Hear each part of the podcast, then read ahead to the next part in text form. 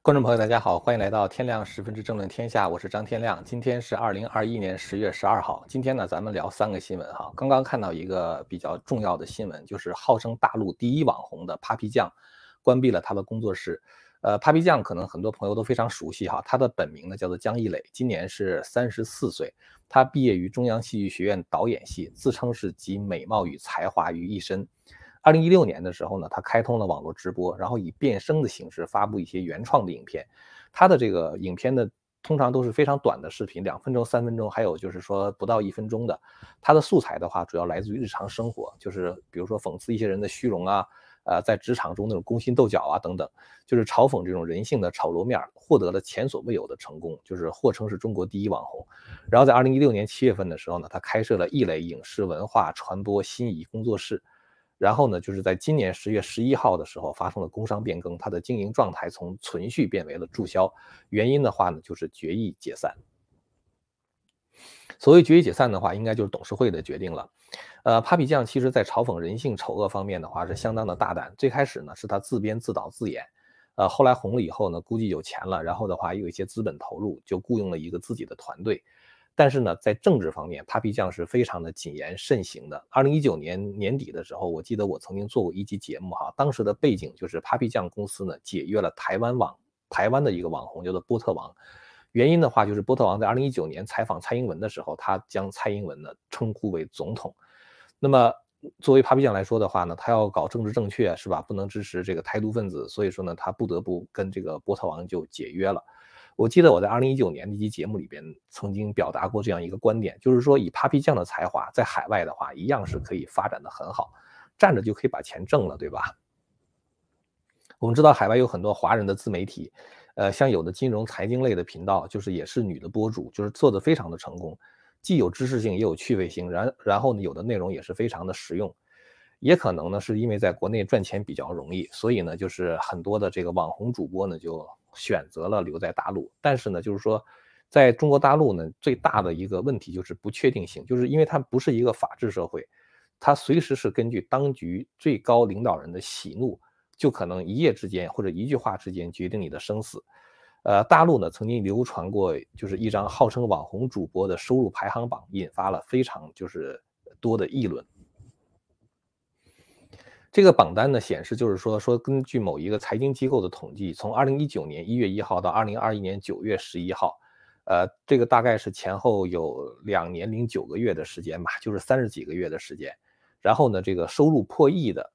这个人民币哈，收入破亿人民币的网红呢有二十七个人，前三名的话呢分别是薇娅、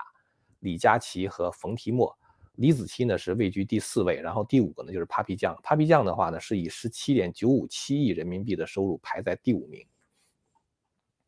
这个事情后来这个财富中文版的这个官方微博九月二十号的时候发布了一个声明，说说他们这个就是等于是，嗯，他们的名字被冒用了啊，有不法分子冒用他们的这个名字，然后发布了网红主播收入的排行榜以吸引热度，然后说这个呢是假消息。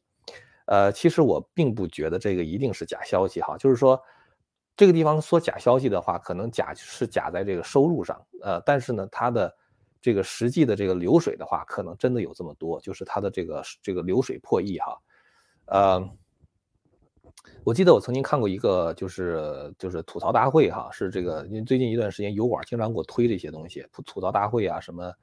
呃，包括这个脱口秀大会啊什么之类的。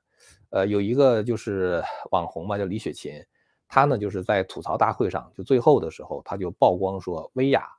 就是刚才咱们提到那个，就是就是排行第一的那个网红啊，就带带货的那个网红，薇娅一年的收入是二十亿，这二十亿的话，我估计是流水哈，不是利润，就是但是呢，它的利润的话，肯定也是非常的可观的。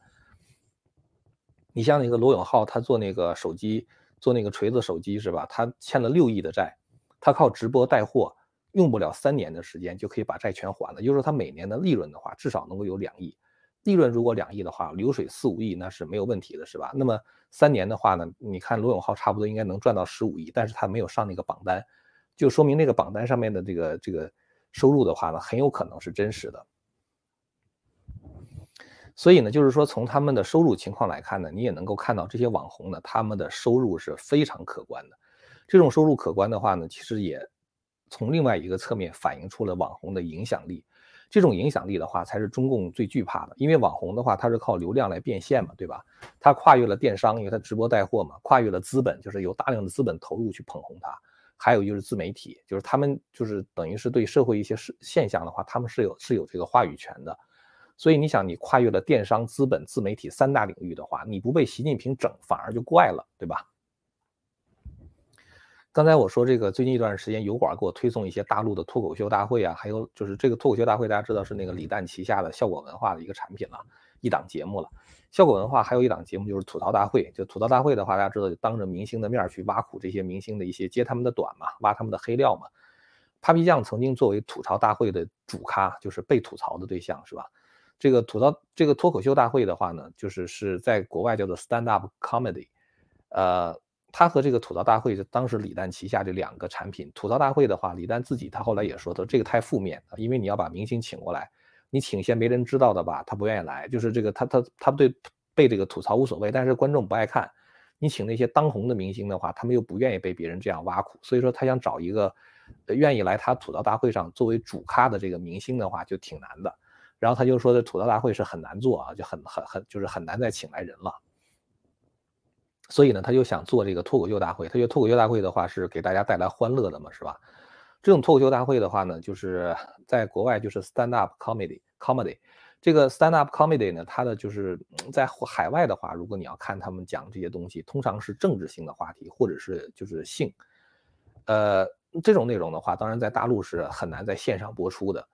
那么效果文化呢？他搞这个脱口秀比赛是借鉴了这个国外的这种 stand up comedy 这种形式，包括他们也在跟国外学，像那种 one liner，就是一句话的笑话那种，就是，呃，大陆也有一些这个人在探索这种脱口秀的路线。脱口秀大会的参与者不少是高学历的人啊，这个其实也不难理解，因为一个成功的演员的话，他需要对生活非常的敏感，他需要善于观察生活，然后善于抓住生活中的细节。然后呢，把这些细节加以夸张和扭曲，然后呢，甚至把它们生硬的联想到一块儿，就是把这些事情变成一个笑点。就生活中大家都知道但是没有注意的事儿，经过夸张联想，然后把它变成一个笑点。所以呢，就是说没有对生活细致的观察，没有对人性一定的把握，他是很难写出很好的段子来的。我们知道幽默经常是来自于智慧，是吧？但是这种形式就是因为他那个油管老给我推嘛，那我在看的时候。我在看到他的那个观看量的时候，我就在想一个问题：我说李诞到底还能走多远？这个事情其实是因为，呃，他是这个这个一这种这种形式哈，这种节目的形式决定的，就像相声一样。大家知道相声本来也是针砭时弊的一种艺术，是吧？但是在中共之下，相声就越来越变成了一种对中共的歌功颂德了。像郭德纲，他一度在体制之外，那成了一种就是对现行体制的叛逆。然后的话，那个时候他能够创作出一些让观众耳目一新的作品，但是呢，就是你你当你创作这种作品的时候，你一定是讽刺某一种社会现象，是吧？甚至可能讽讽刺中共当局，所以当时中共就一定要收拾收复他，收复不了他就收拾他。等到他被体制内收编的时候，他也就不得不听命于这个体制了。而大家知道，中共这种体制的话，它是最压抑创新的，所以相声的话，现在基本上来说，这个一被收编的话，基本上就死翘翘了，是吧？脱口秀演演员的话呢，也是一样。他们虽然在讲笑话，但是大家知道，就是说喜剧啊，呃，如果你仔细琢磨琢磨，你就会知道，喜剧它的核心其实是悲剧。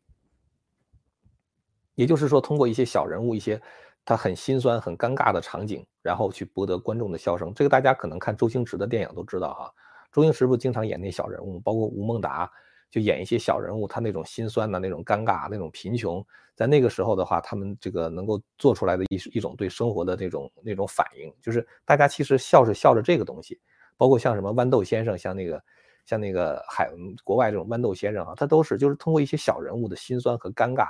来博得观众的笑声。所以说喜剧的话呢，其实它的核心是悲剧。那么你在讲笑话的时候的话呢，你不得不讲一些就是。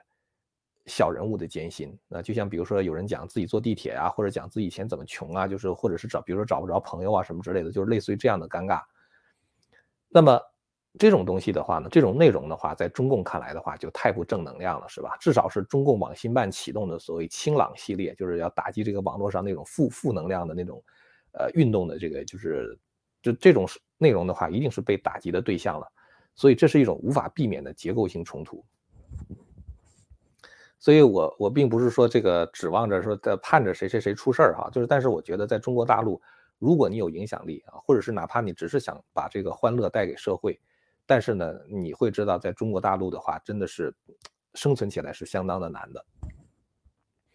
再有的话呢，就是说这个脱口秀演员，大家知道他会逐渐建立自己的这个影响力嘛，对吧？因为幽默本身就是一种魅力，所以他们会有很多的粉丝。这个时候，就当你有这种影响力的时候呢，你或者是被体制收编，或者是被体制所打击。就是说，要不然被体制收编投降了，要不然的话在体制之外就受到打击。如果是被体制收编的话，他们将丧失创作的自由；如果是被体制打击的话，那么他们将失去生活的来源。这个其实就是中共治下最无奈的现状。所以，Papi 酱解散公司的原因的话，目前还不清楚哈。但是最近我们都看到一篇杀气腾腾的文章，不是一个文章，就是一个通知，是十月八号的时候，中共的发改委，他发布了一个叫做“市场准入负面清单 ”（2021 版）。这个清单里边提到，就是禁止违规开展新闻传媒相关业务。然后呢，我给大家就大概念一下哈，说非公有资本呢不得从事新闻采编、播发业务，非公有资本不得投资设立和经营新闻机构。包括但不限于通讯社、报刊出版单位、广播电视播出机构、广播电视站以及互联网新闻信息采编发布服务机构等。然后呢，后边说非公有资本不得经营新闻机构的版面、频率、频道、栏目、公众账号等。然后呢，这个清单还规定，非公有资本，所谓非公有资本的话，就是私人资本了，呃，就是就是或者是这个外企了，就是外外外资了，这整的都特别的那个什么哈，非公有资本。听起来好像让你还得想一想，其实说的就是民企或者是外企不得从事。大家注意哈，我念一下这么一长串哈。这个民企或者是外企的话呢，不得从事涉及政治、经济、军事、外交、重大社会文化、科技、卫生、教育、体育以及其他关系政治方向、舆论导向和价值取向等活动事件的实况直播业务。非公有资本不得引进境外主体发布的新闻，比如说你把《华尔街日报》东西直接拿过来是不行哈。非公有资本不得举办新闻舆论领域论坛峰会和评奖评选活动。你看他刚才讲的，非公有资本不能涉及政治、经济、军事、外交、社会、文化、科技、卫生、体育、教育，还有什么其他你可以涉及的是吧？这这显得很很就是很搞笑。你干脆就一刀切说你们就不要进入媒体不就完了吗？对吧？所以大家可以看到，就是说非公有资本是不能报道任何事儿的，就是哪怕连体育比赛都不可以。中国传媒大学有一个教授叫王思钦，他认为之所以这样规定，主要目的是防止一些自媒体成为国外政治势力、商业力量的代言人、二传手，干扰舆论生态。所以实际上就是说，他们在这习近平在收紧对媒体的控制。最受人瞩目的话呢，就是阿里巴巴了啊！大家知道这个，根据媒体统计。像这个阿里巴巴和蚂蚁集团在过去几年建立了一个庞大的媒体帝国，因为它通过控股的方式嘛，就因为它有的是钱。大家知道这个有的是钱的人的话，他那种大量的 cash 在手里边的时候的话，他是不会就是把这些 cash 就揣在兜里放在银行，那是不，他绝对不会这么做，他肯定会投资的。所以实际上他投资的话，他就是有很多的这个新的公司的话，他就会就是向他融资，于是的话他就会这个介入到这些公司的这个。就是这个这个就是投资里边的，那这当然就涉就是他就涉及到持有这些公司的股份，所以马云的话呢，他通过持股的方式，他建立了一个庞大的媒体帝国，比如说包括社交媒体，就是微博、什么什么 Snapchat，这都是他持股的哈。然后呢，还有商业类的期刊和平台，像虎嗅网、天下网商、商业评论。然后呢，还有娱乐影视平台，像合一集团、阿里巴巴影业、华谊兄弟、淘宝天下。然后呢，还有就是主流的新闻媒体新，包括新媒体平台，包括这个华数传媒、光线传媒、第一财经传媒、三十六氪、无界新闻、博雅天下、封面传媒、北青社区报、南华早报，我都不知道这些记者记者是怎么看出来的，就他可能找到那个马云持股的那些公司，一个一个列出来，他等于是通过持股的方式控制了很多非常这个就是有影响力的媒体，就像微博这样的哈。那么根据路透社呢，就是周二援引两名消息人士的报道，马云现在相当的知趣啊，他现在在香港，就是这最近几天建了一些商业伙伴。然后呢，另外消息人士透露说，蚂蚁集团已经把所有持有的财新传媒股份全部卖出。财新传媒的话，就是胡舒立的那个他的那个民营，它实际上是一个民营的媒体，但这个民营媒体的话，因为它有背景嘛，它背后比如说有马云的钱，然后的话还有王岐山的支持，所以呢，就是说当马云在卖出这些股份的时候，你也就知道马云他知道这个媒体界的话呢是被整肃的一个对象了。这件事儿哈，就是媒体要挨整这事儿，我估计胡舒立是早就知道了，罗昌平也早就知道了。就像中共在公布说要整顿那个补教行业的时候，俞敏洪早就知道了一样。俞敏洪早就知道中共要对这个教育机构要赶尽杀绝了，所以就是知道了媒体要挨整的这些人满腔的怒火是吧？所以胡舒立呢，前段时间不是贴了一张猪头的照片吗？就是就是这个这个这个猪头的照片，自由亚洲报道的，呃，反正是嗯，猪头的话就是暗讽习近平了。《纽约时报》呢还讲说，这个前调查记者罗昌平呢，因批评长津湖遭到了刑拘。罗昌平其实是很年轻的一个媒体人，他是八零后，他今年是四十岁，就是还不到四十一岁。他十二月份的生日好像是。所以当时这个罗昌平呢，就他其实本来做那个调查记者的时候是非常有成就的。呃，他后来在这个财经杂志里边，就是那个胡舒立的那个媒体中的话，从普通记者做起，一直做到副主编。他非常擅长就是搞政治领域和财经领域的独立新闻调查，然后呢，就是打击了中共很多的贪官，包括上海上海社保基金案，这等于是把那个陈良宇政治局委员给拉下马了。然后报道过刘志华的社会案，刘志华是北京市副市长，他在2008年当时这个北京奥运会的时候贪污了很多钱，被罗昌平揭露出来，然后他还曾经。实名举报了国家发改委委的副主任，就是包括国家能源局局长刘铁男伪造学历什么什么之类的，就是他他曾经就是举报过很多非常有权势的人，所以肯定有人早就看他不顺眼了。那罗昌平后来也知道这么做的话他是挺危险的，后来他就辞职不做记者了。但是最近一段时间大陆不是有一个那个长津湖嘛，那个那个那个电影嘛，这其中有一个冰雕连，罗昌平的话呢就把他们称之为沙雕连啊。大家知道沙雕是那个，就是像美像英文中说 darn it 的那种啊，就是他不想说说脏话，他就说成沙雕。呃，其实呢，就是他当时就是质疑的是韩战的正义性啊，然后说说这帮人都被冻死了，他们都不知道他们怎么死的啊，就称他们为沙雕嘛。结果呢，这罗昌平被涉嫌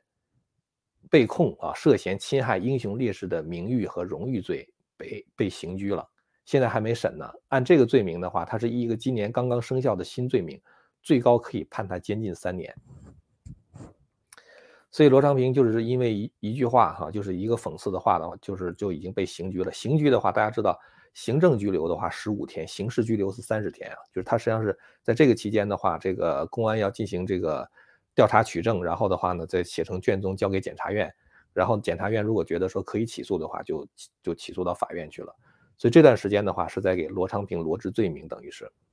所以。他本来是没有做记者，就是按按说这次就是媒体的大清洗跟他没啥关系的，但是因为他得罪人太多了嘛，所以就借这个机会，借他这一句话要狠狠的报复他一下。但是呢，其实我还是觉得哈，就是说虽然胡舒立贴了这个猪头，因为罗昌平原来是胡舒立的副手，有人说罗昌平有事儿哈，胡舒立有事，就是发这个猪头，是因为背后王岐山和习近平之间的权斗。呃，这个我倒不这么看哈，我还是坚持我原来的看法，因为胡舒立这些事儿的话，不会是王岐山主使的，就像当时的那个任志强的那个事儿，不会是王岐山主使的，是一样的。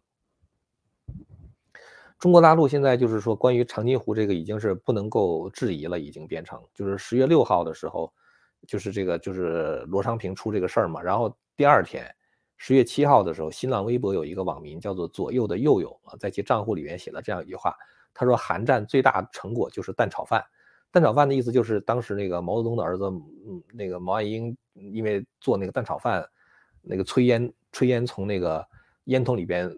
等于升起来，结果被美国的这个飞机看到了，然后扔了个炸弹把毛岸英给炸死了嘛。所以就是 大家都用蛋炒饭来代表这个毛岸英死的这事儿，大家就觉得蛋炒饭这事儿实在是太好了，是吧？因为毛岸英死了，毛岸英死了之后呢，等于毛泽东后继无人，否则的话，他中国就跟朝鲜一样，就变成世袭的了嘛。所以这个人他讲，他说韩战最大的成果就是蛋炒饭，感谢蛋炒饭啊，没有蛋炒饭我们就跟曹曹县一样没区别。这个曹县不是山东的曹县啊，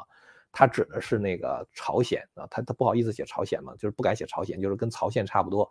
然后他说，当然呢，可悲的是现在也区别不大啊，反正就是一说蛋炒饭的话，大家都知道是在说谁，对吧？然后的话，他立刻就引起了南方南昌这个。就公安局的注意啊，然后他第二天这个发布蛋炒饭的这个人就被公安就给这个拘留了啊，拘留十天，这是行政拘留十天。所以罗昌平的情况肯定比他严重啊，这人行政拘留，罗昌平是刑事拘留啊，然后可能会移交检察院去起诉的。所以呢，就是罗昌平出事儿呢，就是很多人反正是盯着王岐山嘛，因为不光是这个罗昌平跟胡舒立的事儿啊，还有就是那个最近一段时间，习近平呢在重拳整治这个资本市场。习近平现在瞄瞄着两个东西哈，一个是媒体，还有一个就是资本市场。习近平在整治整治这个阿里巴巴和滴滴出行之后的话呢，就是最近就祭出了一连串的重拳。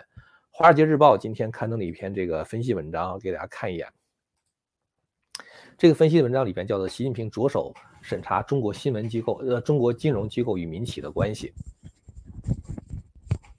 这个作者的话是魏玲玲，大家应该可能对这个名字很熟悉了哈。他经常发一些长篇的关于中国的这个就是分析文章，在《华尔街日报》上。这个对这个金融机构的全面审查呢，是这个针对在中国经济领域占核心地位的二十五家金融机构。包括央行啊，包括这个金融、证券、保险业都在里边呃，这个在《华尔街日报》里面讲了，他说这是习近平近十年前掌权以来对单一领域最广泛的一次审查。就是他以前，比如说这个他审查这审查那儿哈，但是呢，对某一个领域，比如说就是金融了，就专门做一次大规模的审查啊，而且就几乎 cover 这个覆盖的这个整个范围非常广泛，这是唯一的一次啊，就是十年掌权以来唯一的一次。然后呢，这个《华尔街日报》里面的这个说法说，习近平呢一直对该领域保有怀疑态度。其实不是什么怀疑态度，怀疑态度意思就是说担心钱袋子不在自己的手上嘛。大家注意这个新华社那个报道里面用的词特别有意思哈。他说在九月二十六号，九月二十六号就开始这个查这二十五家新闻机构了哈。在九月二十六号的巡视工作动员部署会上，中央巡视工作领导小组组长赵乐际称，大家注意哈，后边的话。负责巡视这二十五家金融机构的人员将深入查找存在的政治偏差，很说明问题啊！他们不是去查你的钱有没有问题，他将深入查找查找存在的政治偏差。所以实际上就是说，这些人他不是来看你的钱、看你的账，他想看你是不是跟习近平一条心。那新华社报这个东西，他竟然一下子把这个事儿最核心的东西。习近平看看这些人对自己是不是忠心啊？这个问题的话，给揭示出来了。现在这个纪检委呢，中纪委的反贪人员就是在二十这二十五家里边，就是这个金融机构巡视的话，就是审查他贷款、投资和监管记录。然后的话呢，还要回答说与私营企业有关的某些交易或决定是如何做出的，就是你为什么贷款给他。之后的话呢，就是涉及到牵扯到不当交易的个人，可能会受到中共的正式调查，之后可能会受到指控。同时被发现违规的实体都将受到处罚，所以这就是习近平掀起的一场金融风暴啊！当习近平掀起这场金融风暴的时候，有人就觉得王岐山会有问题了，因为金融业其实一直是王岐山的大本营。王岐山从上个世纪九十年代的时候就开始执掌这个中国建设银行了，所以当时就是说王岐山在这个海南呐，在广东啊什么之类的，就经常会处理一些什么烂账、坏账的问题，所以他在金融这领域的话，他是非常有。根基的啊，非常有人脉的。那么当时王岐山在习近平第一任期的时候被称作反腐沙皇，是吧？但是在整个反腐的过程中，他在很大程度上有意的回避了对金融业的调查。所以呢，就是说现在这个中国的金融风险不断的聚集嘛，所以习近平就要查一查。那么就一查金融的话，跟王岐山有关啊；查媒体，胡舒立跟王岐山有关，就感觉好像是。一场完美风暴正在形成，然后王岐山正好处在这个风暴眼上，加上之前的话呢，有一些这个信号，一个就是被视为王岐山大管家的中共中央巡视组的原副组长董洪，就是被控受贿啊，他被当时被控受贿是八月二十六号的时候过堂嘛，过堂的时候指控他受贿是四点六亿元，呃，所以就是大家觉得王岐山的大秘落马，就感觉好像离王岐山不太远了，是吧？然后还有一个就是海航啊，海航的那个那个董事长陈峰的话呢，也曾经是王岐山的助手，所以就是很多人把什么胡舒立啊、呃罗昌平啊、啊什么海航的陈峰啊，包括董宏啊等等啊，可能甚至之前还有任志强，都跟王岐山呢连在了一起。但是其实呢，我觉得哈，就是这个，这都是就是习近平他其实对这个王岐山的话，我觉得最后不会就是对他怎么样的啊，就像是。习近平肯定相相比来讲的话，马云跟习近平肯定关系更远嘛，是吧？他连马云都没怎么样，他更不会把王岐山怎么样。我觉得王岐山不会有什么事儿，啊，但是呢，这个一场金融机构的这种风暴的话呢，会形成。而且大家知道，就是说，一旦这种风暴形成之后，习近平在，呃，就是这个整顿这个金融业的时候的话，他会动到很多很多人的奶酪，尤其是那些中共以前的权贵家族。呃，我觉得那些人他们怒起来的话，他们真的会跟习近平拼了啊！就是你等于把他的利益全给损害了。所以咱们这个事儿就往下看吧。因为习近平经常他会干这种事情啊，就是把自己这个敌人变得更多一点。但是不管怎么说哈，就是习近平搞这种封网的禁言啊什么之类的哈，整顿媒体啊，就是连像 Papi 酱这样就是发布短视频搞笑的这种，都已经活不下去了啊，就是把这个公司都给关了。所以封网禁言的结果的话呢，就是大家噤若寒蝉啊，就包括像天灾这种事情的话，都没人敢报，因为天灾的话，你还是属于负面新闻，对吧？呃，今天我看到一个消息，还是给大家看一下哈，大家可以看到这是山西的大洪水啊，山西的暴雨加寒流啊，最后的话，大家看到这个车都淹没在洪水中，这个情况其实比那个河南那个情况要严重的多了，但是呢，没有人敢报，九天都过去了，这可能都是来自于网友自己的报道。呃，所以呢，就是说，马云呢，大家不用担心啊。就是王岐山的话，大家也不用担心。其实最让人担心的，反而是中国的老百姓们啊，因为信息的封闭，使他们意识不到即将到来的各种风暴啊，包括金融的风暴啊，就是包括这个政治风暴，呃，甚至可能以后这个出国都很难出了啊，包括这个不透明的。这个这个就是新闻的话，带来很多天灾人祸吧，包括瘟疫等等，他们可能都不会及时知道消息，就一味的沉浸在大国崛起的梦呓之中啊。所以我觉得中国的老百姓真的是很可怜。呃，今天想跟大家聊的就是这些内容了。如果您要是对我们谈的内容感兴趣的话呢，欢迎大家订阅和传播这个频道。我们下次节目再见。千古文明汇成巨著。百家大义娓娓道来，希望之声精品网、希望之城隆重推出张天亮教授第二部大型讲史系列《中华文明史》，为您重现中国历史上最璀璨的文明之珠，让您在轻松的观赏中汲取古老的智慧和对当代的启迪。今天就登录 landofhope 点 tv，land of hope 点 tv。